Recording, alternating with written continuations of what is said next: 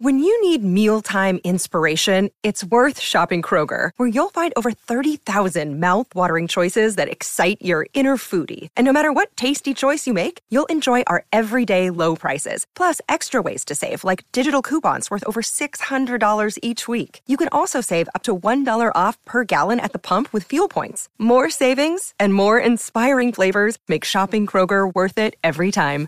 Kroger, fresh for everyone. Fuel restrictions apply. Well, howdy there, Internet people. It's Bo again. So, today we're going to talk about more people taking a walk, distancing themselves from Trump, not wanting to be the uh, last one standing when the music stops.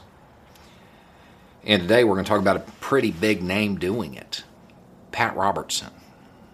Pat Robertson made a statement, and uh, it was pretty pointed. He said that Trump lived in his own reality that he said things that weren't true, but hey, you know, Trump believes they're true, and that he should retire. He should retire and not run again, and that his claims about Biden, well, they really haven't come to fruition. Now, the immediate takeaway from this is that Trump is going to lose support from evangelicals. And yeah, that's true. But that's going to take time. That is going to take time. They're conservative. Conservative people are slow to change. I think there is a much bigger uh, observation that can be made. When you talk about Pat Robertson, you have to talk about him as if he is two different people because he has two different sides. There is the evangelical leader, the, the commentary that he is known for. There's that side to him. And then there is the political machine that has been active on the national scene for decades. To date him a little bit, my understanding is that he was uh, somebody who raised funds for our friends in Nicaragua. And by our friends, I mean think back to like Oliver North's time.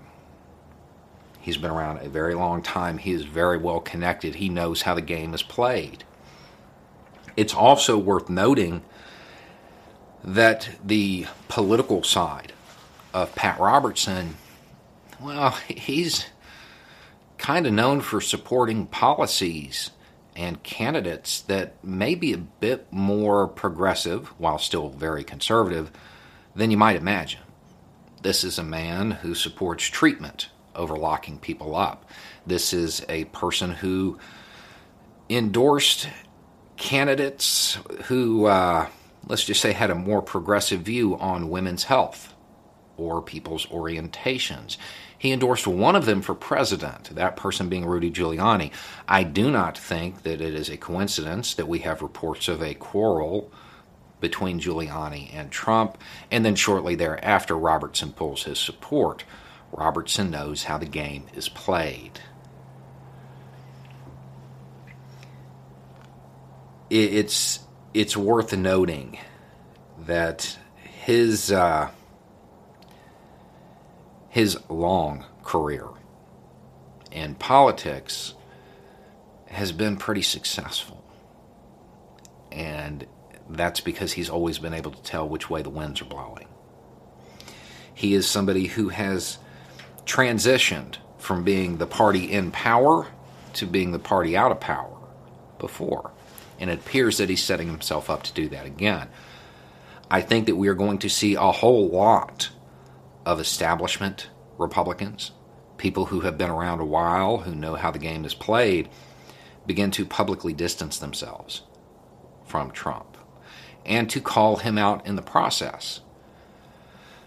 Because while people on this channel, people who watch this channel or channels like this, they're going to remember everybody who enabled Trump. The average voter, they're just going to remember the last few who were there. And if you look, you are seeing a lot of the political mainstays take a walk. Those who are remaining loyal and vocal, well, they're kind of new to the game. They may not really understand what's happening. I think that's more important because the more of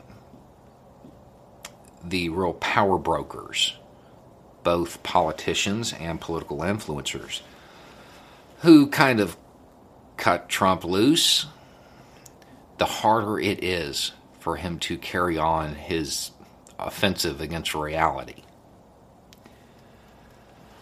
I would expect to see more of this. Um, I personally do not believe that coming clean at this point in the game really means much. However, it should be uh, noted just for the sake of it's going to be easier as his support dwindles. It will also be easier to get the more committed of his loyalists gone because once all of the the real power brokers have left and it's just the new people they're going to be on their own come election time. And it's going to be easier to get them out. And those are going to be people who do not have another view of the political system. They may only know what government was like under Trump. And those are people who it is going to be important to uh, have leave public office. Anyway, it's just a thought. Y'all have a good day.